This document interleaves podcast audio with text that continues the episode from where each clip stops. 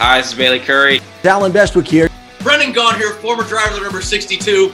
This is Gary Owen from the Go On YouTube channel. Hi, I'm Rafael Essard. Quick Pit Podcast. It's not that tough. Connor, Ethan, Quick Pit Podcast. You're listening to it. Everybody tune in.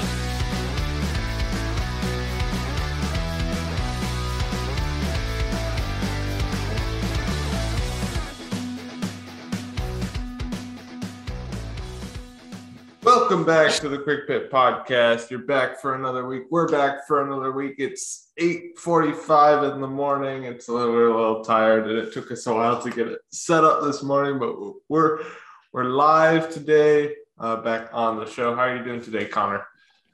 I'm doing good. Um, just another day. Uh, we have a long weekend here. It's Tuesday, and we don't have school, so it's been a nice, nice long weekend for us. Yes. Before we get begin, we'll shout out kind of our partner here on the show has been on here before covering for me. Eric from ZenseNC. He's an up and coming YouTuber with great content, all NASCAR things. He had a hype, he had a hype video release just last week. So he is a great, it's a great show, it's a great channel, awesome editing, awesome audio, and that's what makes or breaks a YouTuber. So definitely go check him out. He'll he most likely will have another YouTube YouTube video dropping within the end of the week here. So make sure And you go check we it out. We'll be on it. Yes, we will. So make sure you guys go check it out. Links for his Twitter and YouTube will be in the description below. Um, it's definitely worth it. Uh, subscribe on YouTube. Yes. And our other partner, I guess not quite partner, they don't technically sponsor us, but Circle B Diecast, we have a promo code with them. Use the word quick pit, all caps, no spaces, um, for free shipping on any order $20 or more. I actually just used the code the other day. Uh, Connor, you're going to yell at me for this. Uh, I ordered uh, Michael McDowell Daytona 500 winning diecast autographed 124 scale, the big one. See, Uh, see, if you don't know, Ethan has a problem. His problem is that he ends up in the Target diecast section every time he goes to Target, mhm. and he ends up spending t- a lot of money on it. So he has a little uh, little problem here. But They're um, only Connor. I keep looking. I keep looking for a Bowman one, and I can't find one. I keep wanting to grab one for you. it's not my money. It's uh, it's yours. So I couldn't. But hey, if you use the promo code, it helps. It helps out you get free shipping, and it helps out us. So please use that um, when you go when you're trying to go get your diecast. yes. All right. With, with that being said, let's launch into the the news. Not quite as big of a news week as last week was, but we did have some pretty interesting uh, developments. Starting off with Speed Weeks. Connor, the schedule was released, and let, let's break that down.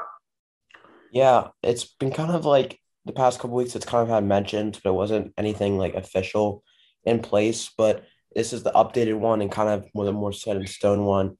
On so it's Daytona's from February fifteenth to the twentieth. So February fifteenth, February twentieth. On Tuesday there'll be cup practice at five oh five, and and That's the and- fifteenth. yeah, in, in the night. Then Wednesday, the next day, the 16th, will be cu- cup qualifying at 8.05 at night. Thursday, ARCA practice from 4.05 at 4.05. Truck practice at 5.05, and then the cup duels are at 7. So an action-packed Thursday there um, at Daytona. And then Friday gets even more busier with ARCA qualifying at 1.30, truck qualifying at 3, Xfinity practice at 4.35, cup practice at 5.35, and then the truck race at 7.30 at night. Then on Saturday, the day before the, the 500, you have cup another cup practice session at 10.30. You have Xfinity qualifying and then at 11.35 after the cup practice. You have ARCA, you have the ARCA race at 1.30. Then you have the Xfinity race at 5 during sunset, which is going to be, I, well, uh, yeah, I think it's during sunset, kind of right around there. Um, and then, of course, Sunday is the 500 at 2.30. So that could be changed, but that is the Oh. more set in stone lineup for Daytona. 500s at 230? Yeah, Is that when-. I, I probably won't be started till three, but it does according to Bob Pockrass, it does says 2.30. Is that the uh like main Fox coverage time? Or is that I highly doubt that's the green flag time. Let me see what NASCAR says on their app. but that's what Bob Parker said. That might be like pregame ceremonies, that type of stuff. Um, Yeah. so let me pull that up real quick. I'm almost there. Um, Well, overall, I think the thing we can take no, away no. from this it does say two thirty at on Fox. Hmm. Two thirty. interesting. All right. Well, that means maybe they're, maybe they're changing it from the three thirties to the two thirties, so we don't have any more like losing laps at the end was the sun, which of course Daytona has lights, but just all season hopefully. Because I can't stand this three thirty times. yeah. Well, times. Well, uh, I have a youth retreat uh, coming back from that Sunday, so I was actually hoping it was a 3:30 start time because it meant I missed less of the race. But uh, oh, oh well, I, I guess those things can't be changed. I'll miss part of it, but I should be able to see the finish. Connor was yelling at me because I'm kind of hoping for a small rain delay that day, so I don't have to miss the race or more of the race. But um, Well, we all know that Daytona 500s usually don't go to their finished mileage. Um, they usually don't go all 500 miles, or they usually Well- go over 500 miles. So true. maybe if you hurry up, um, you can get home and I mean, you know, you know how the middle of the race goes. The middle of the race just nobody wants to crash except for except for the stage end. So um, if you're in between there, it's kind of just you know that jostling for position. So so that that was the you know new updated schedule on the Daytona week and speed weeks as a whole. Um, I remember when speed weeks used to be like three weeks long, um, Yeah. long speed weeks, and you know I think I this is nice, just kind of a nice, you know, longer weekend. But um, those were the new kind of updated um, Daytona week times and schedule.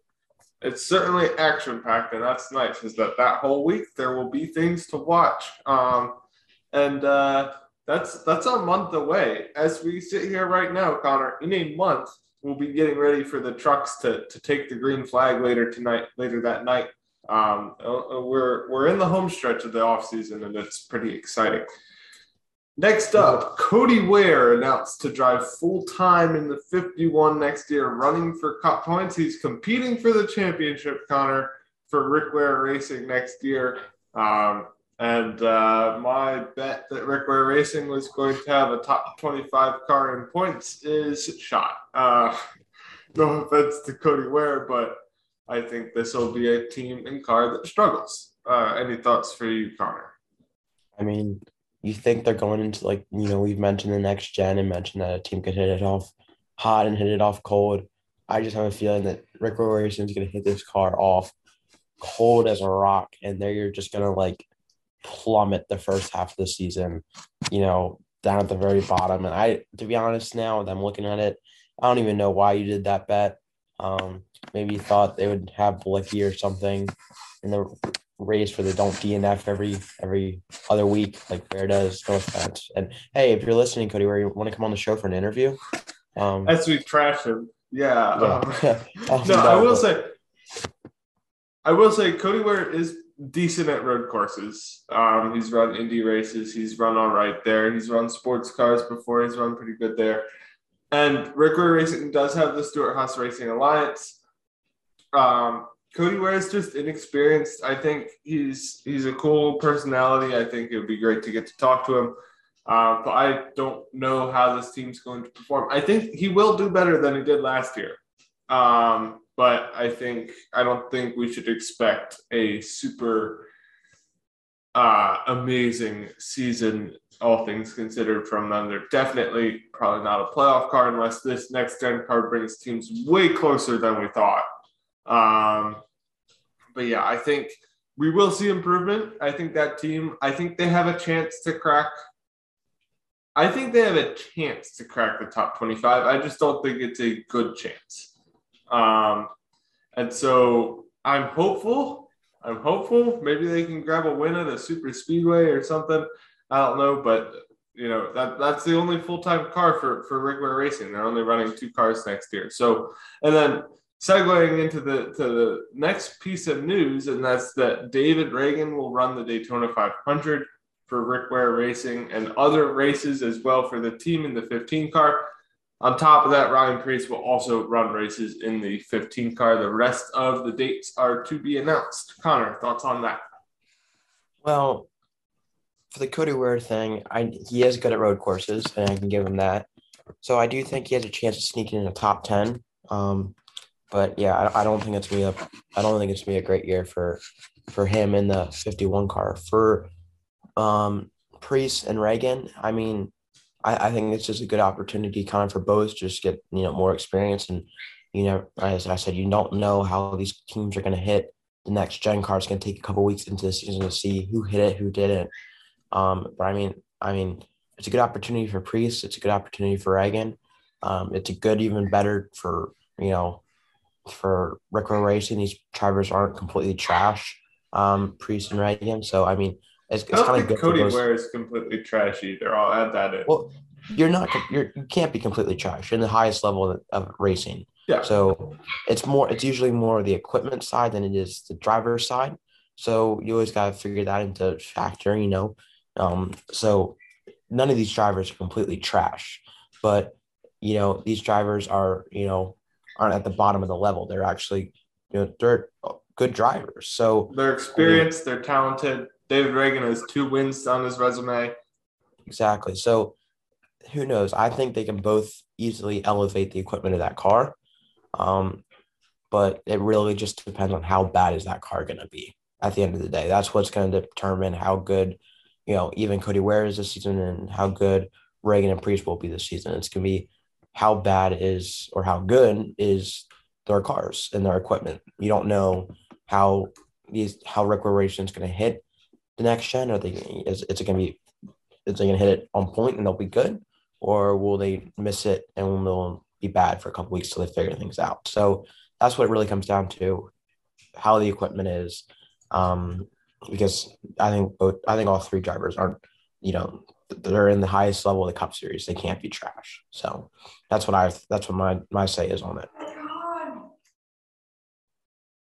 Sorry, um, I'm down in the basement with my brother playing Xbox in the background. So if you hear any noises in the background of him raging, it's it's okay. Um, I will say I I I am Rick Ware Racing looks promising, and I think the key to their performance this year is how Stewart-Haas Racing uh, handles the next gen car. Stewart-Haas Racing nails the car that I think Rick Ware Racing will see a lot of improvement. If Stewart-Haas Racing struggles like they did last year, I don't think you'll see quite as much improvement for Ware Racing. However, they the, the fact that, uh, and I've talked about this on the show before, even finishing last, if you're not tearing up cars, gets you a lot of money in the Cup Series and you can 100% make money the way Rick Ware Racing has been doing it the last year. A lot of money.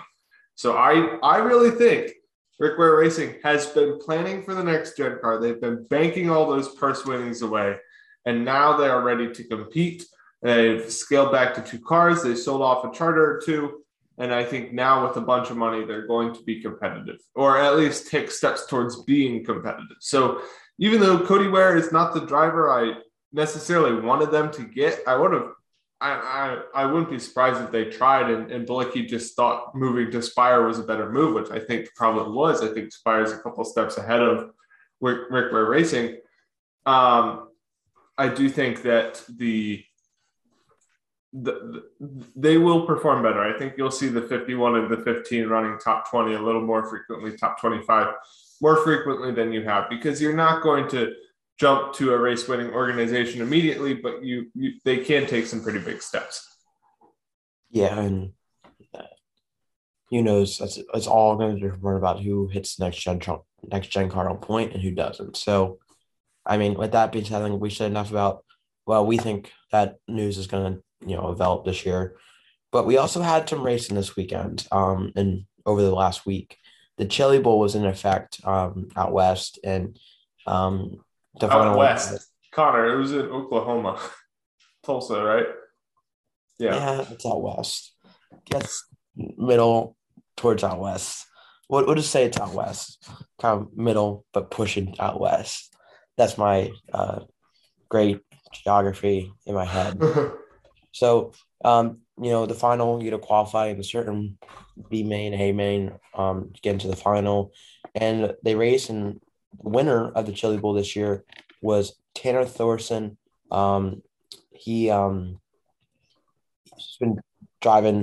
I've those you know he's been driving all his life. I I always I always feel like I know that name. Um, I feel like he's been the Chili Bowl for years now, but he comes in first, followed by the first NASCAR driver.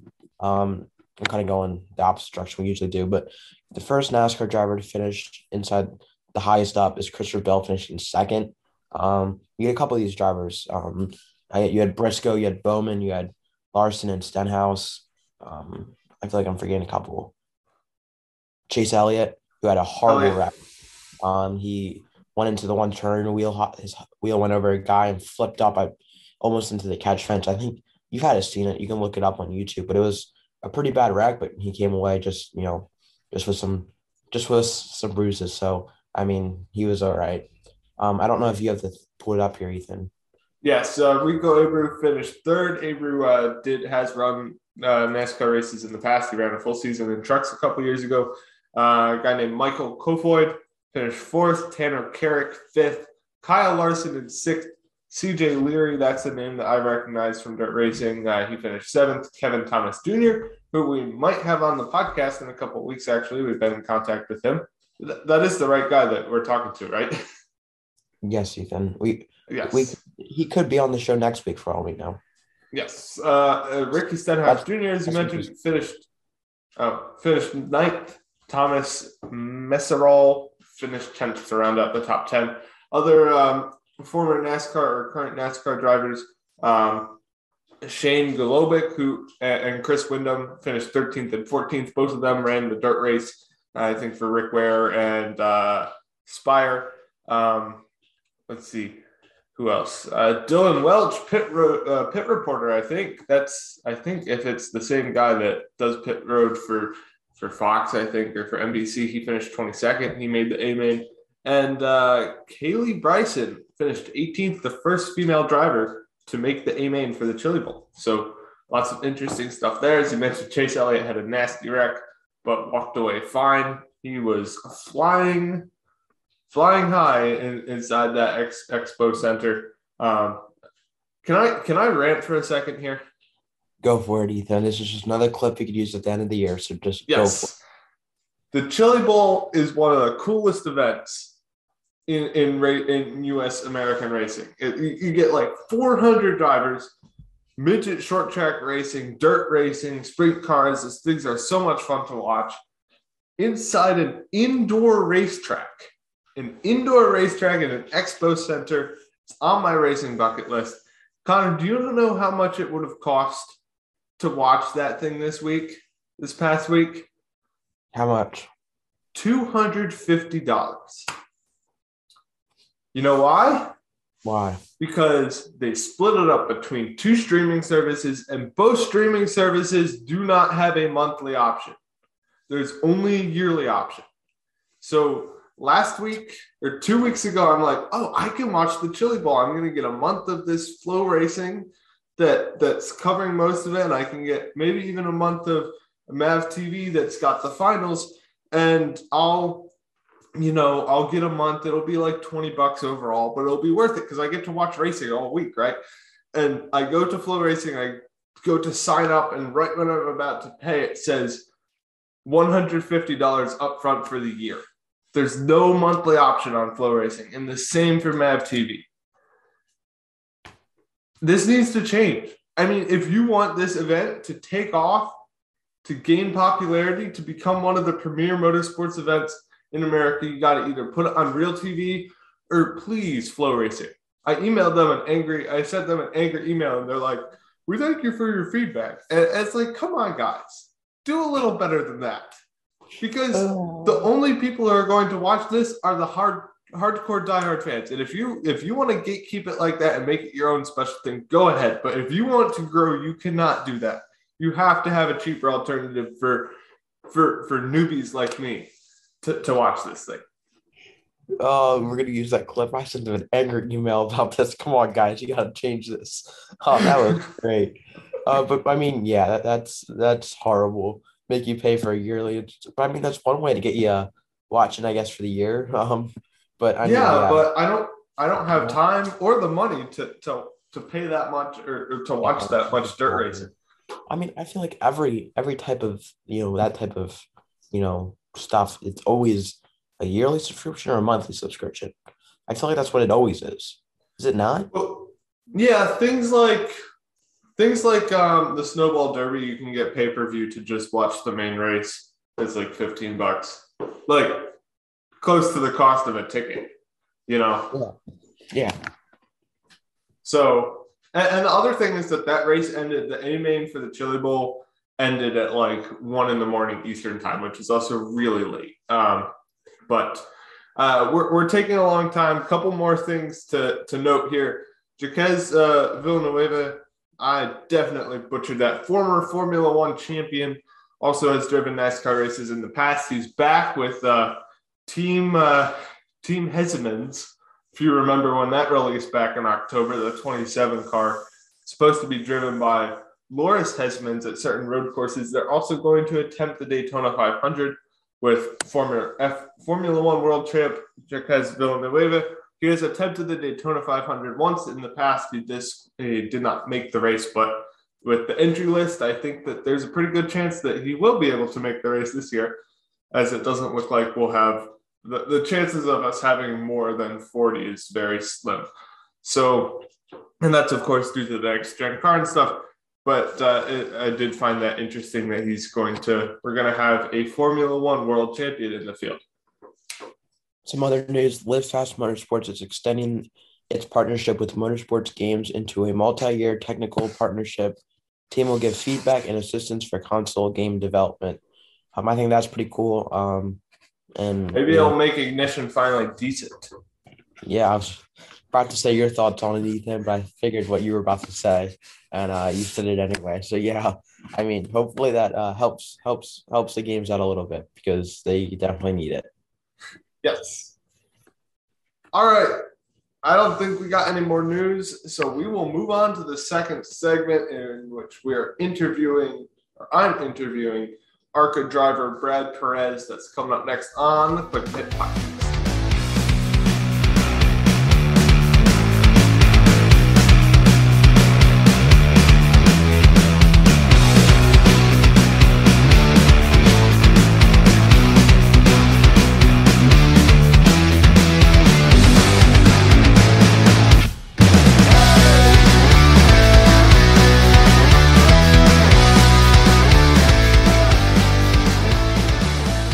Welcome back to the Quick Pit Podcast. I'm your host, Ethan, and today we are joined, or I'm joined by a very special guest.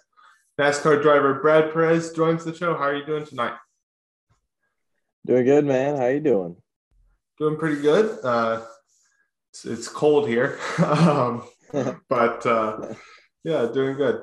We'll, we'll get started with the questions right away. When and how did you get interested in, in racing and motorsports?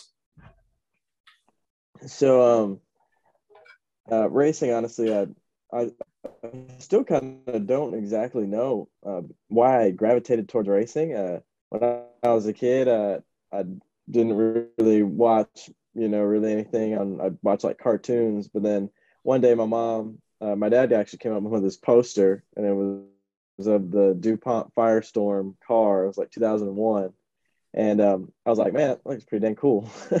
so uh, found out that, those things race on TV. So uh, tuned in and uh, first race I actually watched was the 2001 Daytona 500. So uh, pretty exciting race to watch. Obviously tragic, but um, that got me hooked. I mean, I went to my first NASCAR race that year, and uh, ever since then I've been pretty hooked. And didn't think I'd end up actually racing in in NASCAR, but uh, still cool enough that I get to even just participate, even on the crew side, is, is awesome.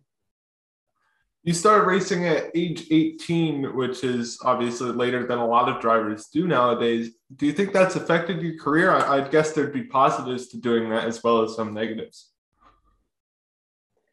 Yeah, um, I definitely wish I started earlier, but I mean, you know, it's just, you know, my parents really couldn't afford to do it and uh, i understood that so i did a bunch of other stuff i played a bunch of sports like baseball played basketball played played a whole bunch of different sports just because you know i like being competitive Um, but once I had the opportunity to race, um, I kind of grew up with the idea that if I crashed, then that could be my last time driving. So it definitely has made my perspective different than I feel like a lot of other kids where, you know, they race ever since they were a kid. And, you know, the one thing they were taught is, you know, you go out there and you win, like take the steering wheel home, you know. And for me, it was kind of more of, I had to take it kind of easy. Obviously, I try to get as, be as good as I can, but um, I definitely had to worry a little bit about not crashing and not putting myself in a predicament to be crashed because you know I never know when I could drive again. So you started racing go karts. After that, you raced uh, Spec Miatas in the SCCA for your own team. How? What was it like making that jump to a bigger series and also becoming an owner in the process?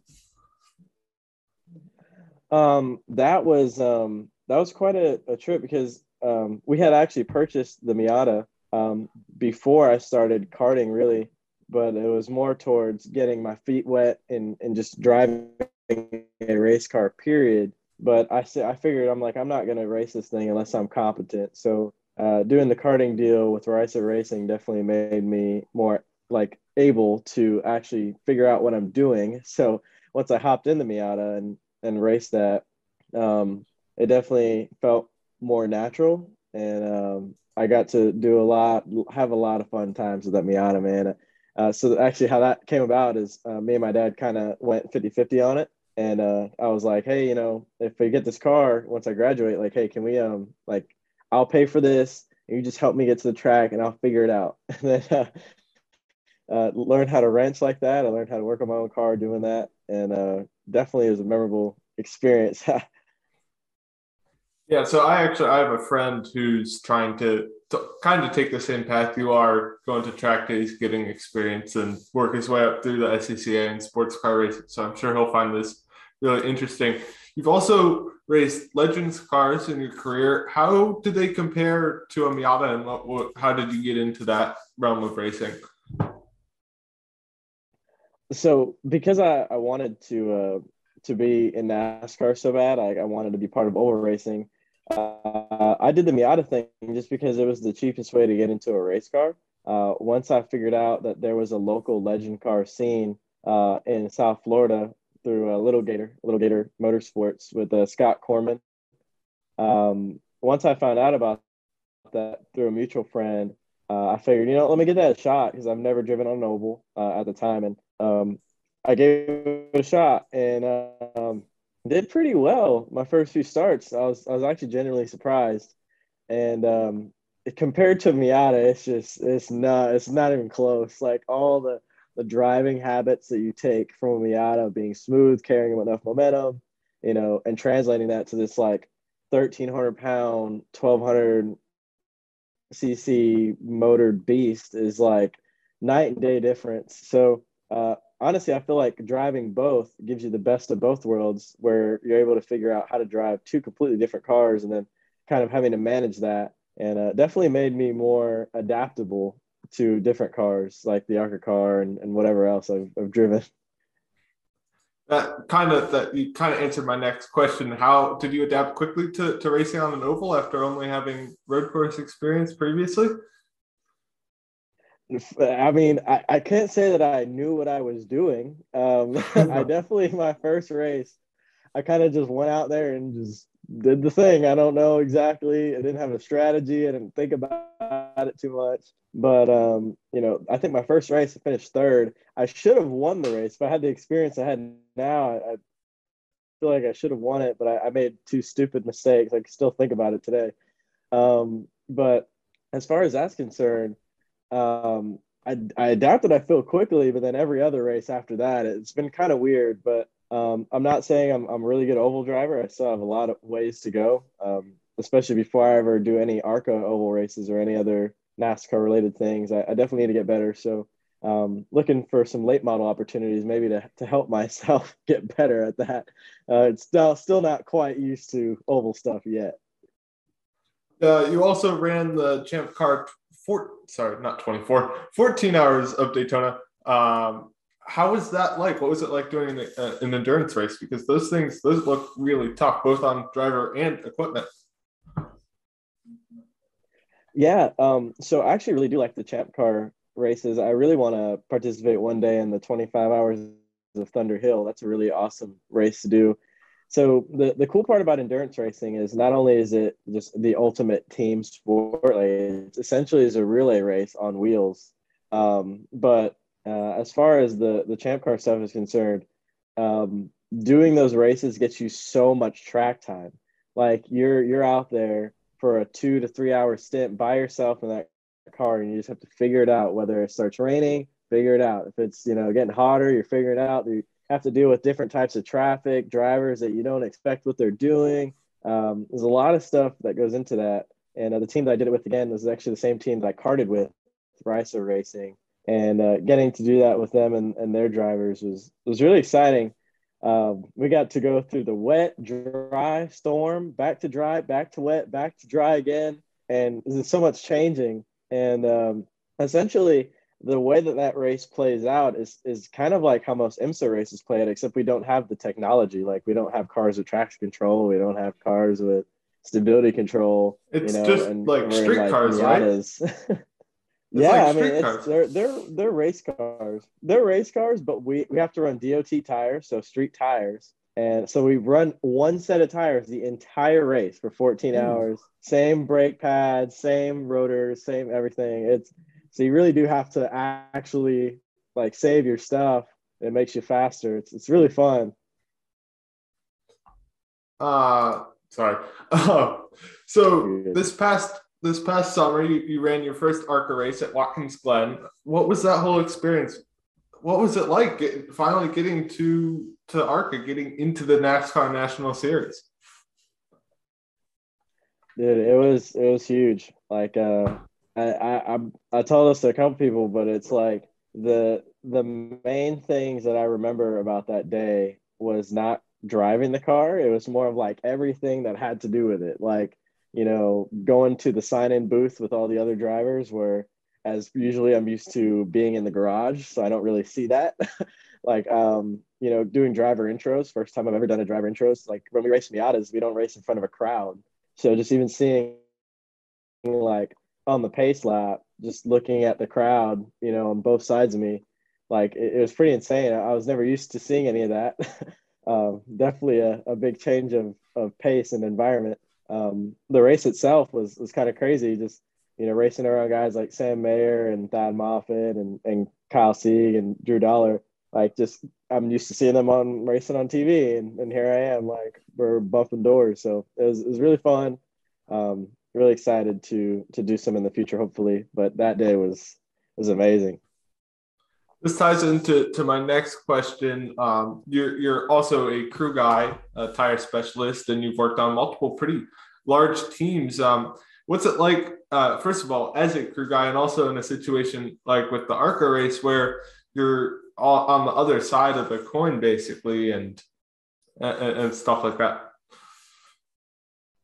Um, yeah, being a being a crew guy is, is, is kind of fun. Not gonna lie, it's just uh, when I grew up doing this, I never expected that I would be on a on a crew. Um, I really just wanted to drive, uh, but as I kind of progressed and worked on my own cars, I kind of grew to love to do that type of stuff. So, uh, getting to work with teams like Martin's Motorsports uh, previously and and Rackley WAR, um, you know, it, it kind of is kind of like a, a friendship, like a fellow, like a fellowship, you know, like a brotherhood with a lot of people in the garage where, you know, I, I honestly call it like, you know, high school kind of does suck, but in, in a sense that it's kind of like racing high school or like, even if you don't have a class with somebody, you know them. And that's kind of how it is. Like, whether you're not on my team or not, like, we always look out for each other and, um, you know, we know about each other's lives. Like it, it's, it's a really, really great environment to be a part of. And I love, I love going to the track. It's definitely a, a really awesome environment. So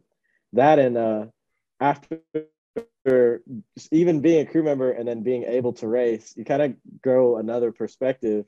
Cause then even that day, I remember um, just a lot of guys that I used to work with or, or I did work with that worked for like teams like Venturini or something like that. They come up to me and they're like, hey man, shouldn't you be doing your tires right now? Like just messing with me.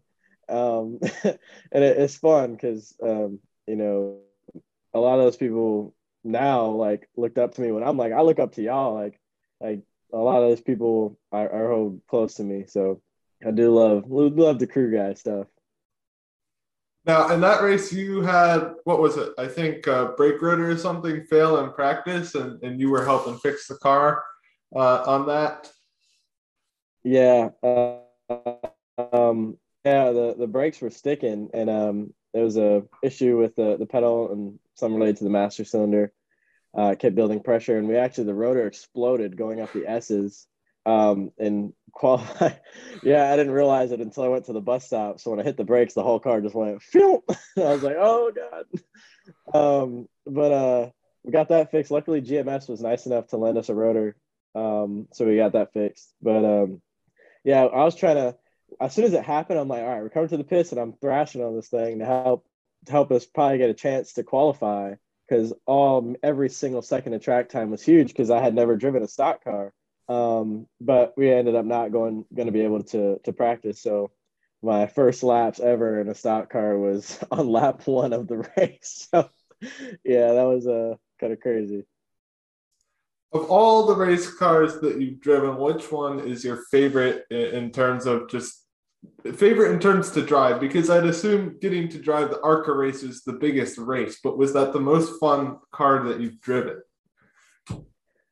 Not gonna lie, the car was really fun to drive. Like the the ARCA car, definitely everything happens in slow motion. Like you have to really think about your moves very er, quick in advance because you get on the brakes too late and you're missing the corner by 100 feet. Like if you turn in too early, you kill your exit. Like it makes all small mistakes very big, and that's why I like the car. Um, but I got to say, um, Miata racing and and you know starting a race with 80 cars on grid going into turn one funneling like 80 cars going like like 70 miles an hour into a turn that is nuts. That is uh that is probably the most fun i've ever had in race car is racing a miata. Definitely recommend uh, anybody who wants to watch miata racing on youtube uh spec miata onboards that is the most exciting racing you will ever see and uh definitely uh, want to do more in the future can you you touched on earlier? Can you walk us through more what you do as a as a crewman?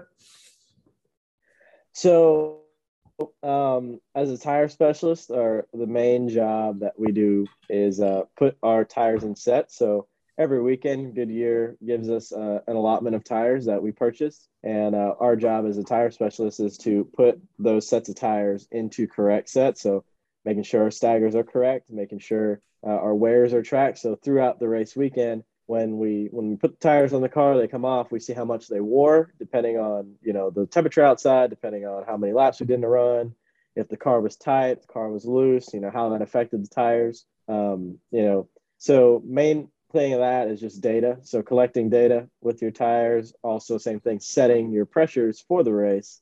Um, you know, when we have to make a, a air pressure adjustment, Usually it's called at the very last second, so I always have to be ready. Uh, cars coming in the pit road, and I have to hurry up, make that air pressure adjustment, and um, basically working directly under the crew chief, making sure uh, whatever he wants on the car um, is exactly what we got on the tire. So uh, definitely a, a very hands-on, uh, important job to have. Um, we're basically the last contact to the car. So you know you could put you can make the biggest chassis adjustment ever. You can, you know, do whatever it is to the truck or car. Uh, the tires aren't right, then uh, throws off the entire equation. So kind of high stress job, but it's still very fun. What are your plans for 2022? Where where are you going to be racing? What are you going to be racing? Any more ARCA or, or even truck races on the schedule? So I actually, as of right now, have zero races planned. I have nothing uh, no sponsors right now. Um, not really sure what I'm going to do. Uh, I do know, as far as work is concerned, I'm going to be back with the Rackley WAR team uh, with Matt DiBenedetto driving. Uh, I'm going to be going to the track with them. Um, definitely because of uh, a really successful test with the Mullins, um, they're going to take me on as a, a, crew member. So I'm going to be able to go to um, just about, I think, all of the ARCA East races to help them out um, as a crew member for them. So it's going to add a little other extra thing to my plate this year doing ARCA and trucks. Um, but uh, other than that, uh, trying to do a couple more Miata races if I can afford it, and then other than that, uh, I have my eyes set on on a Coda. I want to do Coda Xfinity and truck. Hopefully, uh, Portland would be a really cool one to do, and uh, also trucks going to Sonoma. Definitely trying to see if I can come up with something for that. Um, either way, even if I'm not racing, uh, gratefully enough, I will be there. So I'll be working or racing. So either way, I'll be there. So I'll be excited either way. I will probably be at Pocono, so might run into. So, um, let's see. Sorry, keep losing track of my questions. Um, where did the bread nickname come from? I know there's a story there. So uh, it's funny enough. I did uh, I did an interview with uh, with the garage guy Chase. I finally uncovered the story, but I'll, I'll, I'll tell you the story. So, um, so I grew up in Miami, so uh, definitely mostly predominantly Hispanic. I'm Hispanic myself. Uh, I went to a high school where uh, naturally they just put me in Spanish speaker Spanish class. So like I didn't tell them that I spoke Spanish, but they just automatically assumed that I spoke Spanish. So they put me in the Spanish speakers Spanish class. So um, I'm, you know, going through um, the teachers doing roll call, and they have the names on the sheet. So uh, they call my name, and they're like Brenly, and then every day it changes. So it's either like Bradley or Broly or some something that's just not sounding right. And she would misspell my name all the time, and I'm like, "You have my name on the sheet. Like you can't just spell my name wrong." so I was starting to get tired of it. So I, I said one day, you know, let me just shorten my name to Brad. Like I, it's it's four letters. It's very easy. Everybody knows who Brad Pitt is, so there's already a reference. Like you can't just mistake Brad Pitt. So um, I go into to class that day. Everything's fine. And I go to the food truck. So that's um, at our school. We had a food truck, and uh, I decided to put my name for my order as Brad instead of Bradley. And uh, the uh, when my food was ready, the the the person at the, the food truck yelled out, bread.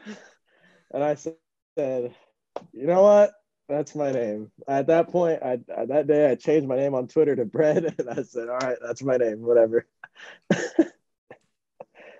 that that's awesome. I mean, it, nicknames have to come organically. They, you can't just make one for yourself. And I, that, that's a good one. I mean, your merch has the bread on it now. It's like your logo. yeah, yeah. Luke Creative hooked that up. He uh he came up with that design. It was pretty cool. It's like the bread with a little butter in there. Uh, Looks nice. All right, couple fun rapid fire questions. What's your favorite movie? Uh, Shutter Island. I have not heard of that. That probably uh, shows my youth. um, it's tight. You gotta watch it. All right, uh, TV show. Favorite TV show: Black Mirror. I've heard of that. I haven't. I haven't watched it though. Uh, food and drink besides bread. uh, favorite food? Uh, I would say a Publix roast beef sub and mac and cheese. uh, my favorite drink? Uh, Jarritos pineapple. Very good. All right. Thank you. Thank you so much for coming on. Finally, to close it off, where can you be found on social media? Any merch, sponsors, anything like that you want to plug? Uh, I do want to thank all of my past sponsors for all of your help. Uh, I can name them all day, but mainly Living Room Dance Floor, The Racing Underdogs, Rackley Roofing, um, Big Evil Designs, Bar Visuals. Uh, all of y'all absolutely played a huge role in my life, and the fact that I'm even here speaking with you is a testament to their their graciousness. So uh, definitely big ups to them. Um, just big thanks to all my friends and family, um, and uh, just uh, follow me on Twitter at Brad X Perez or just search Brad Perez. You'll see me on there, and uh, uh, don't follow me on anything else because I probably won't do anything on anything else. All right. Thank you so much for coming on. Thank you, man. Have a good night. All right. Coming up next, we will preview the season for Joe Gibbs Racing in 23XI. That's coming up next on the Quick Podcast.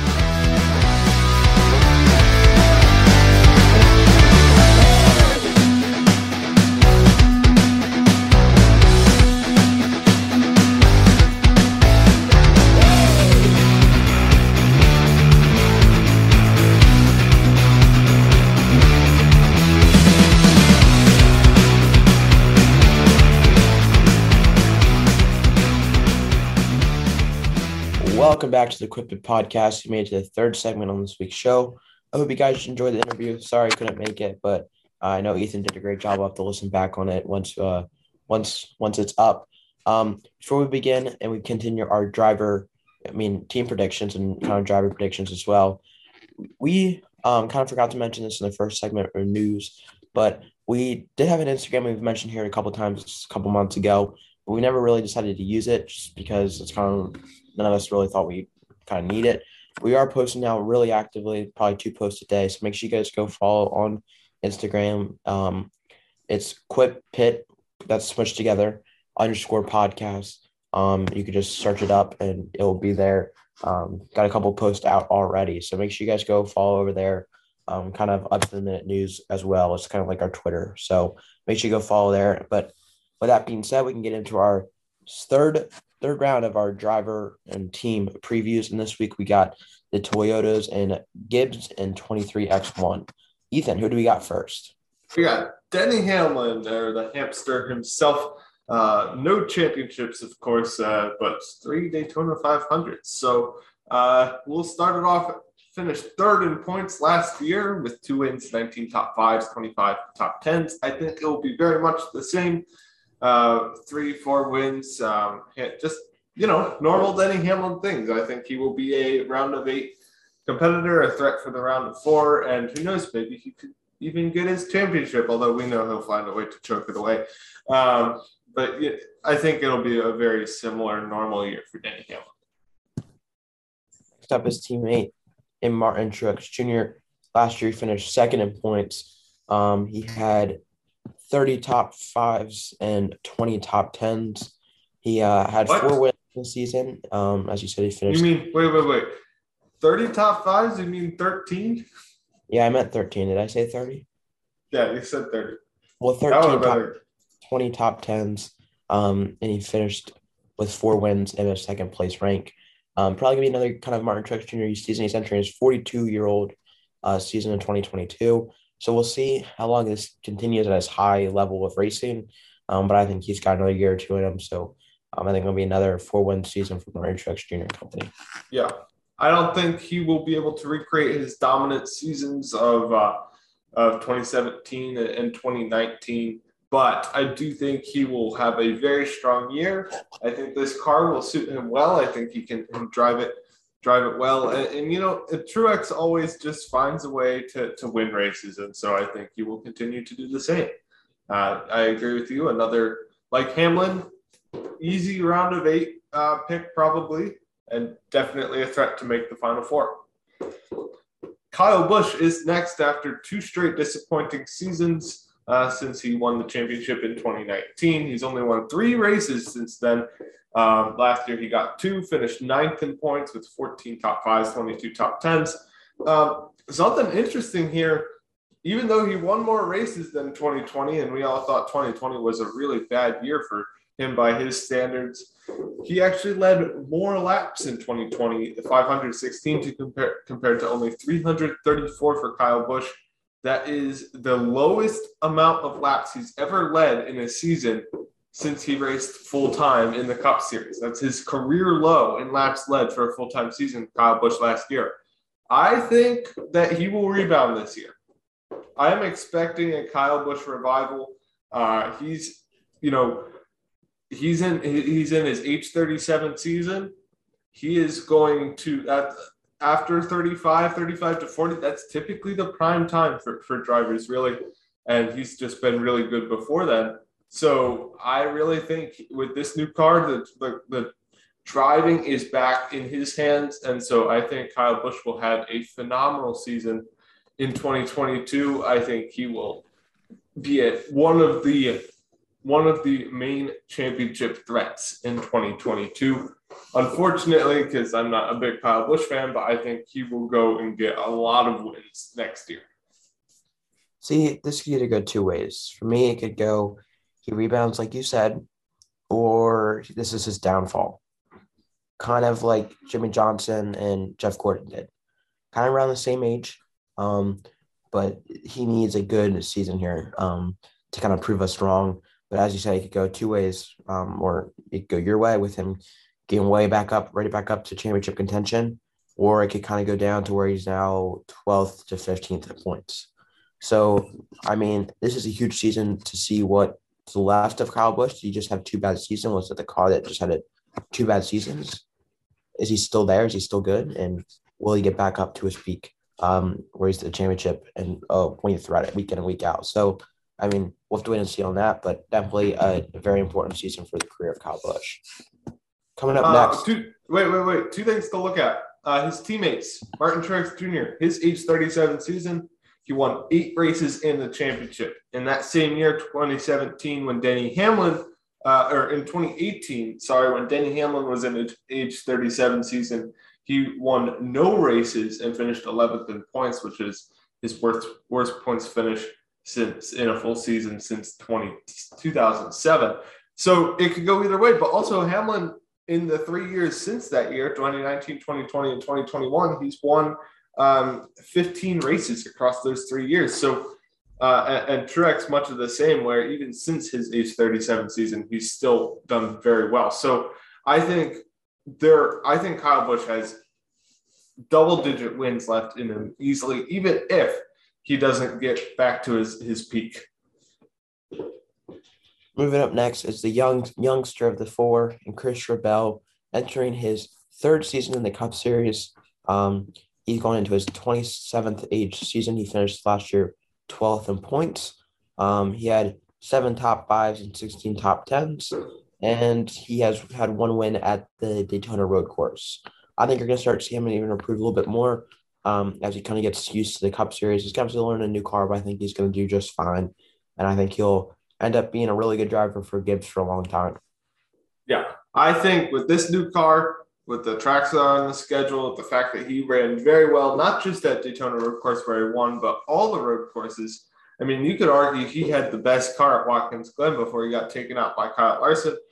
Um, I I really think that this will be a big year for for Bell. I think he will explode onto the seat. I think he will have multiple races and he will be a threat to make the round of eight. I really do. I think he will be the next big Toyota superstar. Finally, a driver that they developed that they didn't let go because he didn't perform well enough. So um, I'm excited to see what Bell does this year.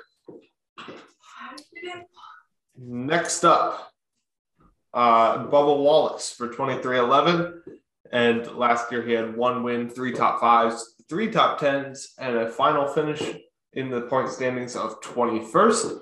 Uh, career highs in top fives, wins obviously, laps led, and also average finish. One thing I noticed looking through this, Connor, as much as we thought he was struggling last year, it was still a career year in terms of average finish, average start, all that stuff.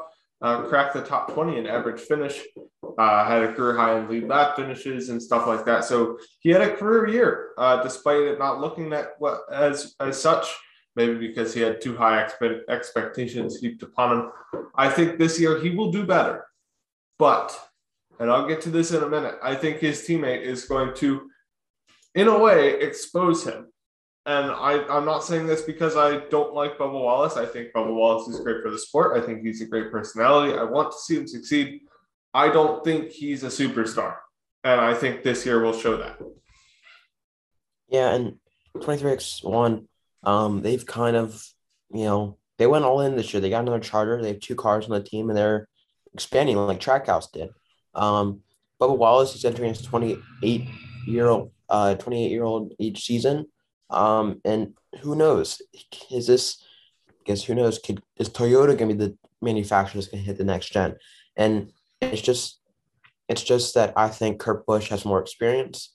I agree with you, has more experience, and it's just you know Uh, is going to be able to take it, learn a new car more faster, or just is going to take that car and make it better than what Bubba Wallace was. I think Kurt Driver, Kurt Busch is a great driver, and I think Bubba Wallace is a good driver too. But as you said, I don't think he's a superstar yet. He could very well become one, and I hope he does because that would be great for the sport. And I love him. I love his personality. And I think it's he's just a great driver, but I don't think he's a superstar yet. So who knows? I hope he goes out and proves us all wrong this year and becomes a superstar and wins three races. So, I mean, we don't know yet, but as you said, I think I think he I think he could get, I think he's gonna get a win this year, and it's gonna be like a solid win.